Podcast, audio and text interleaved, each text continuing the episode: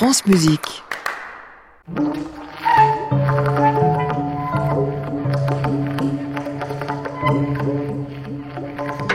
France Musique, à l'improviste, à Montaron.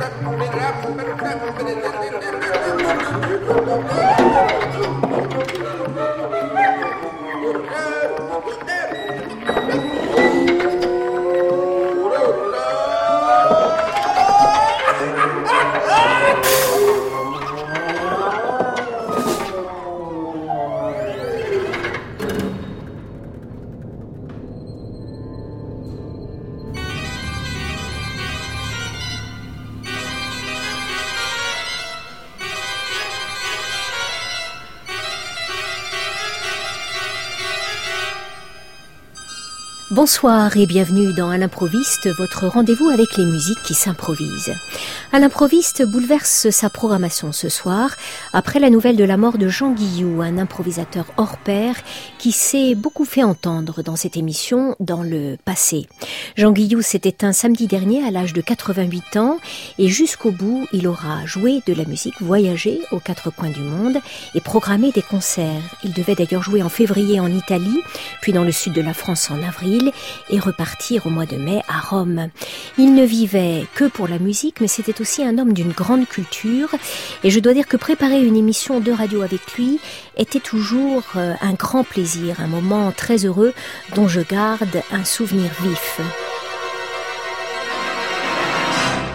Jean Guillou s'intéressait à tout. Il adorait qu'on lui propose des thèmes d'improvisation sans précaution, c'est-à-dire sans y avoir été préparé.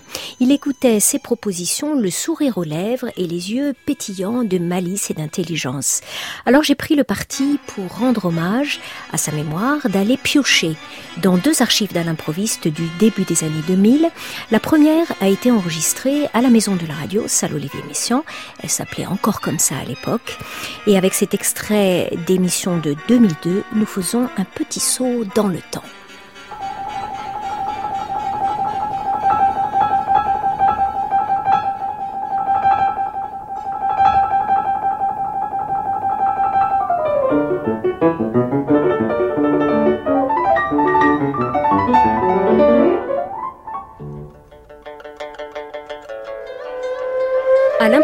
Au studio 104 à Radio France avec l'organiste et le pianiste Jean Guillou.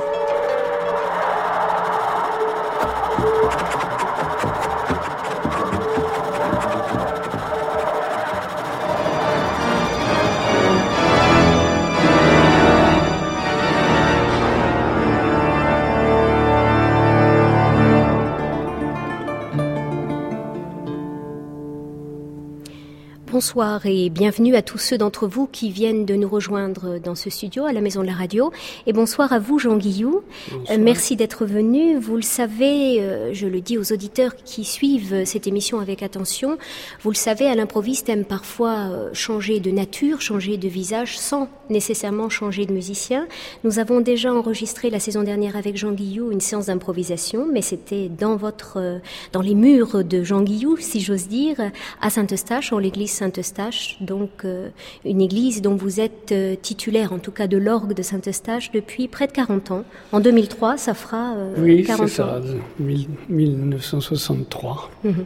Alors, on a souhaité cette saison varier un peu les plaisirs et se livrer à un nouveau défi. Vous aimez les défis, Jean Guillou, je crois, à tous les niveaux, au niveau instrumental, facture instrumentale, au niveau musical, en tant que compositeur et en tant qu'interprète.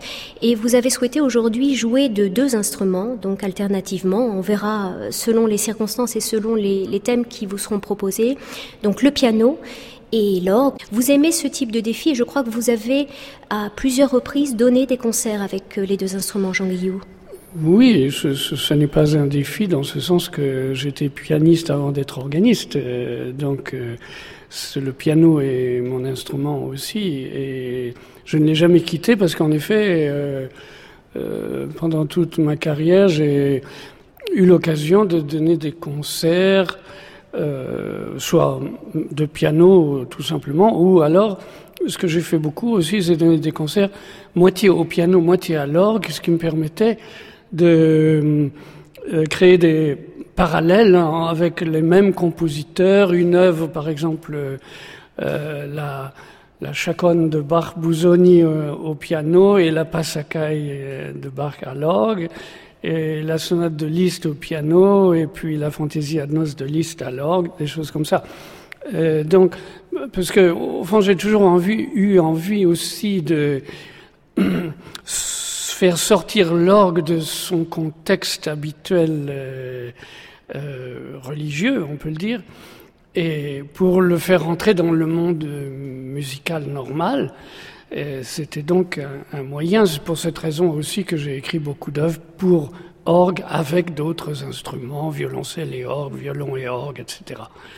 Euh, vous connaissez donc, euh, Jean Guillou, les règles de jeu de l'improvisation, puisque vous vous y êtes déjà livré la saison dernière. Euh, d'ailleurs, les, les, organistes s'y prêtent beaucoup plus volontiers que les autres instrumentistes, je l'ai remarqué.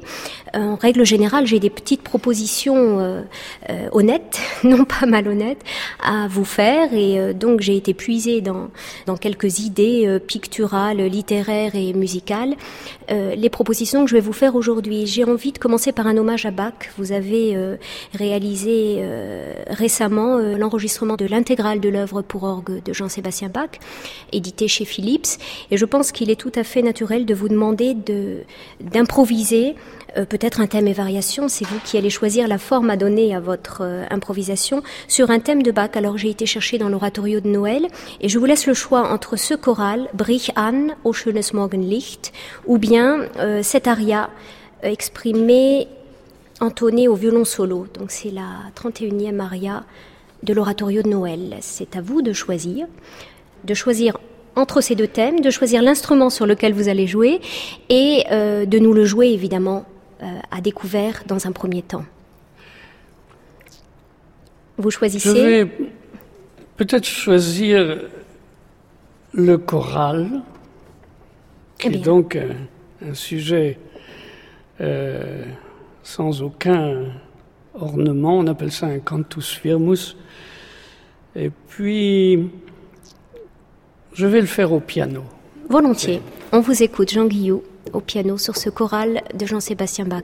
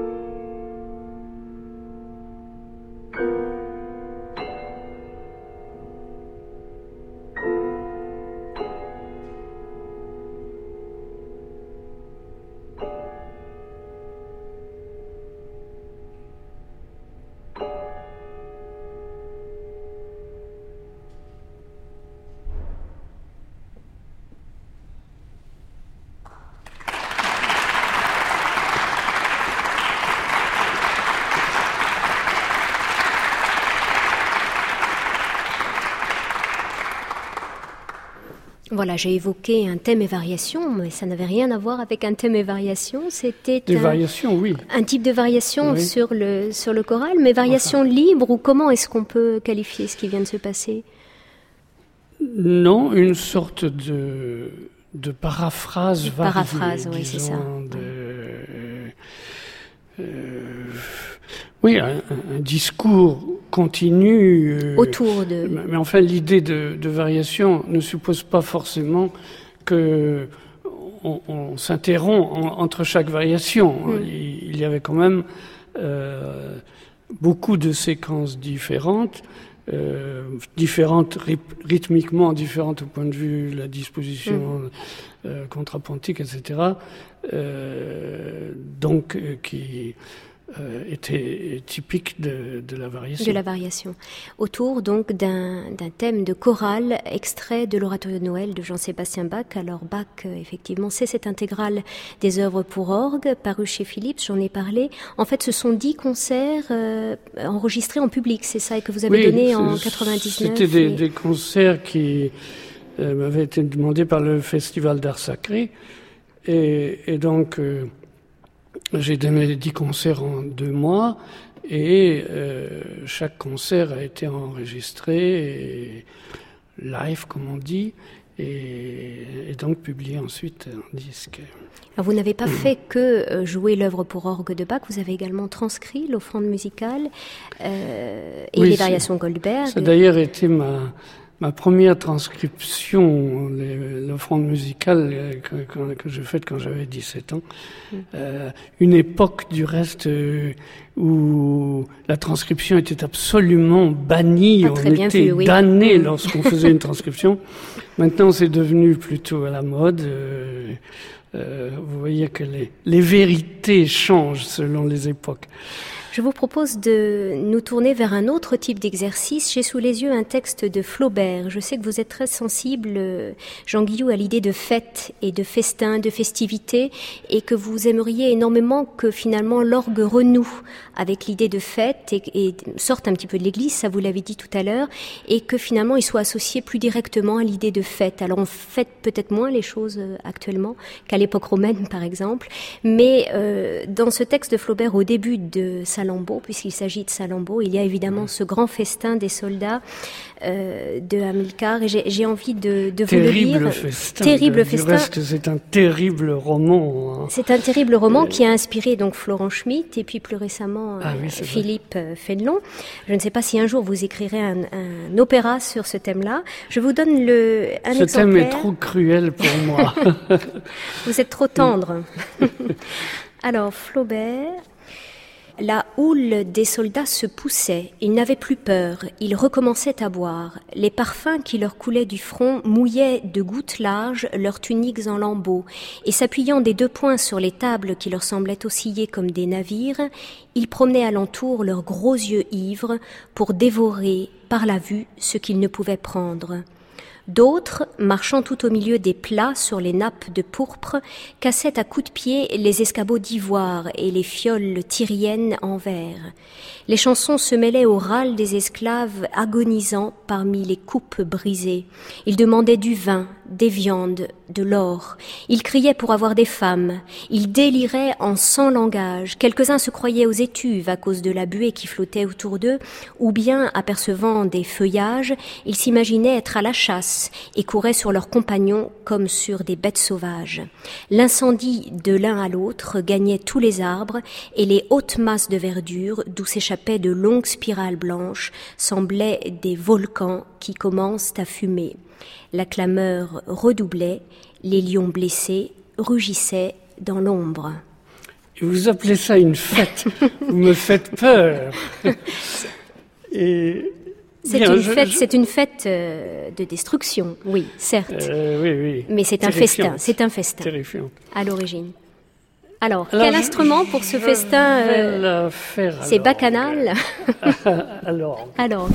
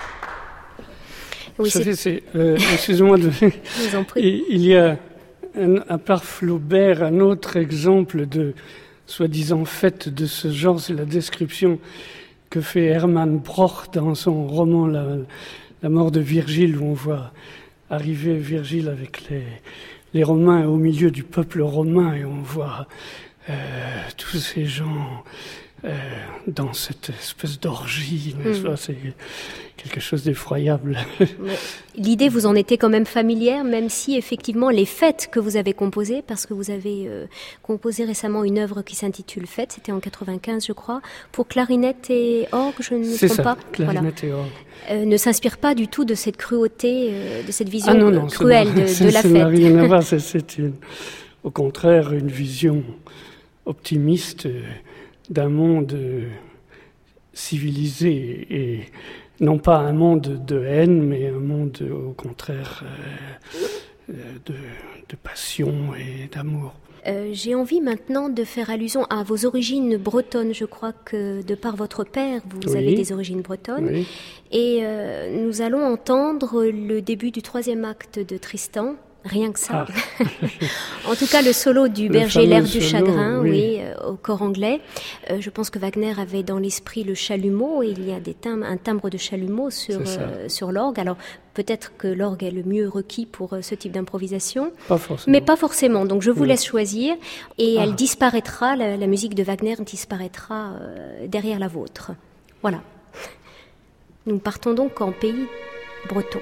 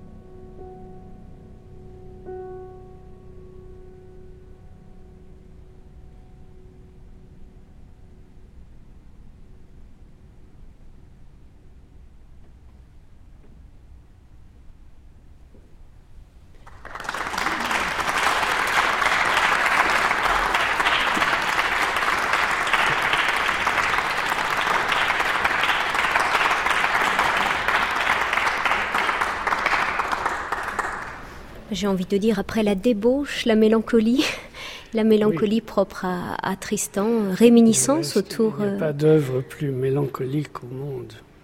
Que Tristan, que, oui. Que Tristan. Et, que cet air du chagrin. Particulièrement, bien sûr. Donc, qui annonce toute la suite.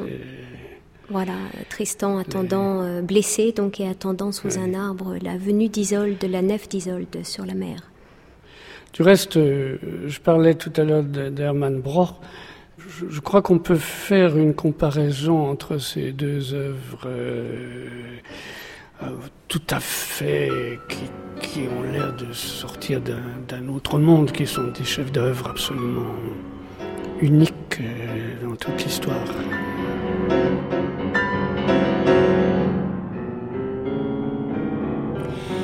Jean Guillou, improvisateur, Jean Guillou, pianiste et organiste. C'était en février 2002 en public à la Maison de la Radio.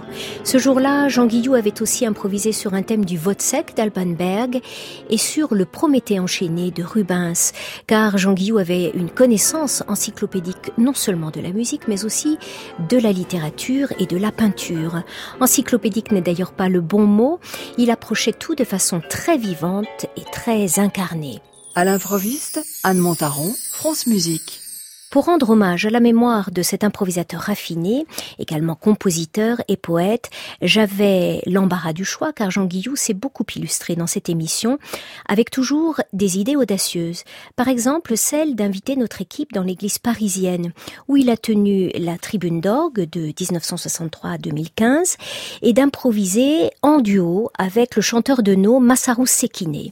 C'était donc en septembre 2004 à Saint-Eustache. Euh, quand est-ce que vous avez rencontré Jean Guillou pour la première fois, Massarou Sekine? Euh, C'était tout à fait par hasard. Je donnais un concert, euh, je ne sais plus, je crois que c'était à Bruxelles. Et comme il m'arrive très souvent à la fin d'un concert de programmer une improvisation, donc là j'avais improvisé. Et à la fin du concert, donc j'ai vu arriver Massarou Sekine que je ne connaissais pas, qui est venu à moi et qui m'a dit, voilà, je vous ai entendu improviser et j'ai pensé une chose, peut-être que ce serait merveilleux de, que vous puissiez improviser sur des scènes de théâtre no. Et c'est une chose à laquelle je n'aurais jamais osé penser de ma vie parce que on sait que le théâtre no, c'est quelque chose presque de sacré. Mm-hmm. Lorsqu'il m'a proposé ça, j'étais très très étonné et je, je me suis dit mais c'est euh, c'est pas possible il y aura là euh, une opposition euh, trop flagrante. Et il m'a dit mais essayons. Alors en effet à l'occasion d'un de ces voyages ici un soir nous sommes venus dans cette église seuls enfin avec quelques amis et on a fait un essai.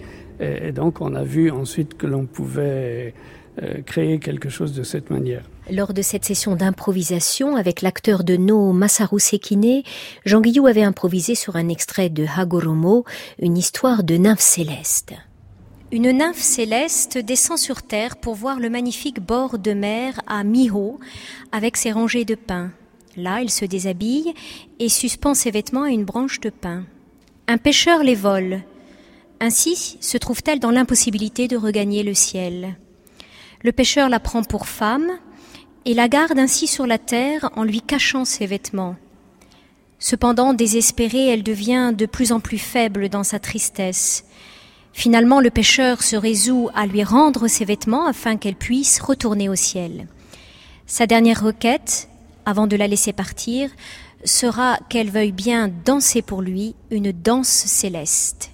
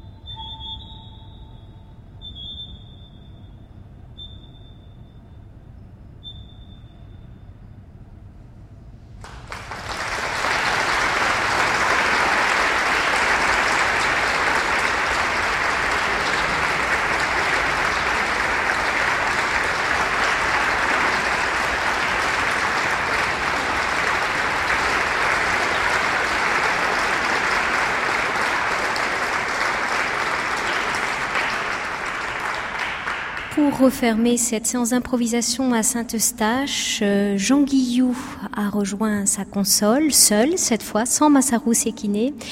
Je vous propose, Jean Guillou, de continuer sur les couleurs du Japon. Vous êtes souvent allé au Japon n'est-ce pas?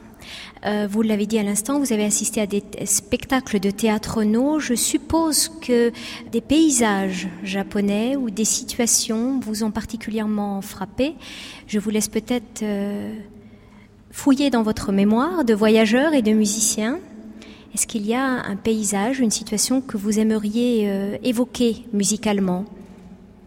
Évidemment, je n'ai jamais eu le temps de voir beaucoup de paysages, sinon en traversant par le train ou voyant d'avion, mais à Tokyo même ou dans d'autres grandes villes, euh, il y a partout des parcs extraordinaires avec des arbres qui ont des couleurs de feuilles tout à fait différentes des nôtres, beaucoup plus sombres, beaucoup plus vertes. Et, il faut dire que les Japonais ont un, culte pour la nature.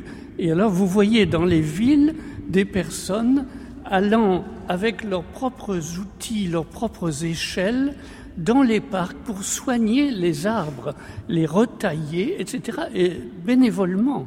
Et vous voyez ça, mais très fréquemment dans toutes les villes japonaises. Euh, et donc, euh, si vous voulez, nous allons nous promener dans un de ces parcs.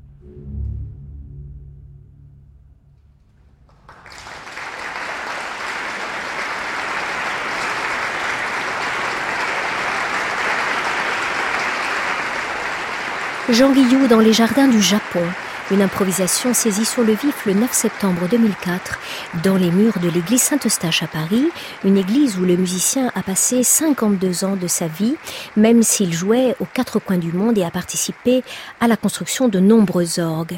Car Jean Guillou n'était pas seulement compositeur, improvisateur, pédagogue, musicologue et poète, il était aussi organologue. En 2012, il nous avait reçus à nouveau à la tribune de l'orgue de Saint-Eustache et avait évoqué pour nous ses débuts à l'orgue de cette église parisienne en 1963. Je suis arrivé en 63, l'orgue était déjà à moitié démonté, mais je l'ai joué quand même à moitié, donc, pendant quelques années. Et puis il a été terminé en 68, mais ça a été très mal fait, de telle sorte qu'en 75, l'orgue était muet, déjà. Non, 76 peut-être. L'orgue est resté injouable entre 1976 et 89. Et donc je n'ai pas eu d'orgue pendant tout ce temps-là. Et enfin, on a fait reconstruire un instrument qui est très beau quand il marche. Euh, c'est quand même un des plus, plus beaux instruments parce qu'on a gardé aussi toute une partie ancienne justement du 19e siècle qui, est quand même là. Tous les tuyaux qu'on voit en façade, par exemple, du 19e siècle. Et puis d'autres, ils ont quand même pris un certain nombre de mes idées, c'est vrai qu'ils ont fait de réaliser. De, voilà. Donc vous avez rattrapé votre retard et vous êtes toujours aussi ému quand vous arrivez à Saint-Eustache pour jouer? Ah oui, oui, oui, de, de manière différente sans doute. Euh, mais, et puis j'aime beaucoup surtout faire jouer toute la jeune génération des meilleurs organistes d'aujourd'hui pour qu'ils puissent se faire entendre aussi. C'est ça qui est important.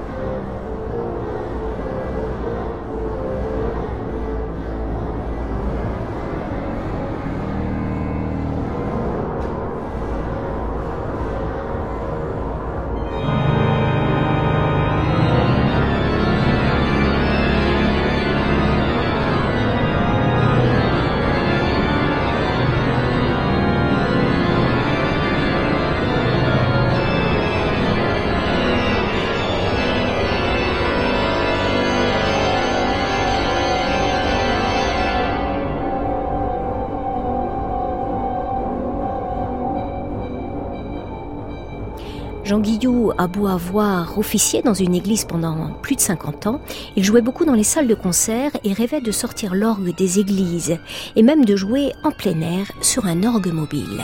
C'est un rêve presque d'enfance, puisque j'ai joué l'orgue déjà, j'ai joué à 12-13 ans, mais j'avais déjà dans l'idée que cet orgue dans une église d'abord me semblait cloué là dans un lieu euh, qui n'y était pas absolument destiné. Parce que un orgue dans une église, c'était euh, bien sûr, il est dans une acoustique qui l'amplifie, mais ça donne, en somme, une sonorité un peu artificielle. Mais ce qui est merveilleux, c'est que personne ne s'est jamais trouvé à l'intérieur d'un orgue, dans le buffet d'un orgue. Parce que là, quand on est tout à côté des tuyaux, on s'aperçoit que la sonorité est complètement différente. Tout d'un coup, on a des timbres qui vivent auprès de vous et qui sont là comme des personnages et qui s'adressent à vous.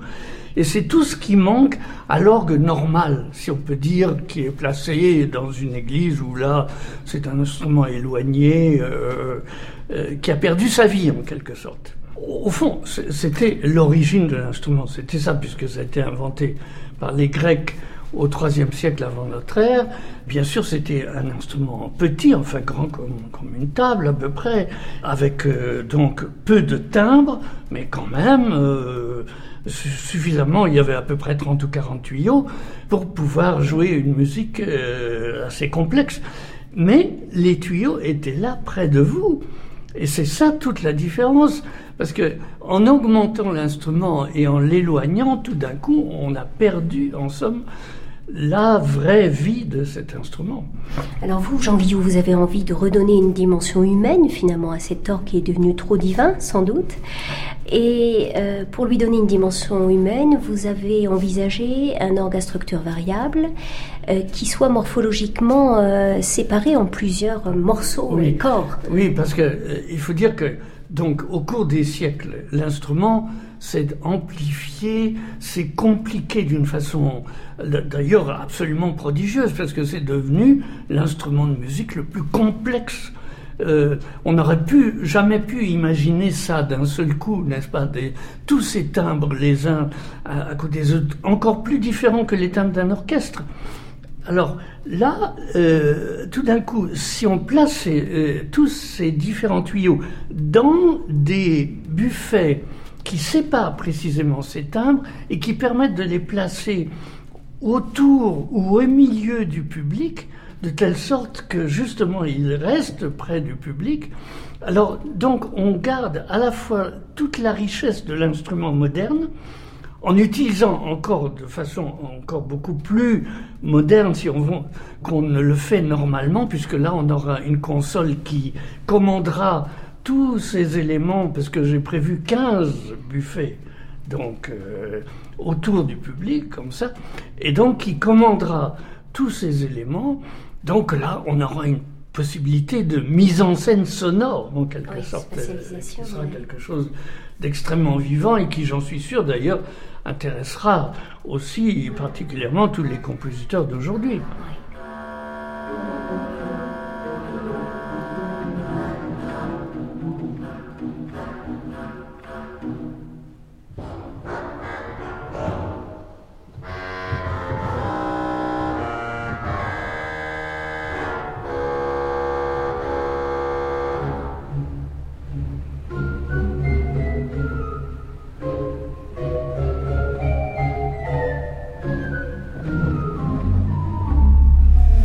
Jean Guillou évoquait en 2012 son grand projet d'orgue mobile à structure variable destiné à circuler dans toute l'Europe.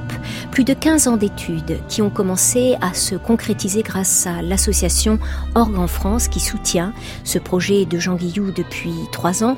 Mais je crois que Jean Guillou nous a quittés avant de voir naître le premier instrument de ce type.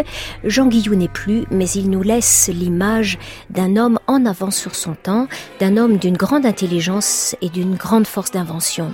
Je voudrais citer ici l'un de ses credos d'improvisateur. Voici ce qu'il écrivait dans son ouvrage L'orgue, Souvenirs et Avenir. Pour moi, l'improvisation est une façon de rêver tout haut. Elle sera toujours pour cela l'expression d'un conflit poussé au paroxysme par sa représentation sonore immédiate, la valeur des idées exprimées en un moment, ayant une influence directe sur celle des idées à suivre. Improviser, c'est me sentir d'abord en situation c'est-à-dire au centre d'un drame, et l'avenir de ce drame ne saurait être plus concentré qu'il ne l'est dans la vie. À l'improviste, Anne Montaron, France Musique. À l'improviste a donc voulu se souvenir ce soir, six jours après sa disparition, du souffle que Jean Guillou insufflait à toutes ses improvisations. Depuis dimanche, France Musique s'associe à cet hommage. Vous pouvez, si vous allez sur la page francemusique.fr actualité musicale, réécouter deux autres émissions d'autrefois consacrées à Jean Guillou, un organo pléno de Benjamin François et des traverses du temps de Marcel Quillévéré. Cette émission a été réalisée par Françoise Cordet avec Frédéric Changenet et Soisic Noël. Il est minuit, une Anne Montaron en chasse une autre, c'est l'heure de notre miniature contemporaine signée Clara Maïda à réécouter sur francemusique.fr.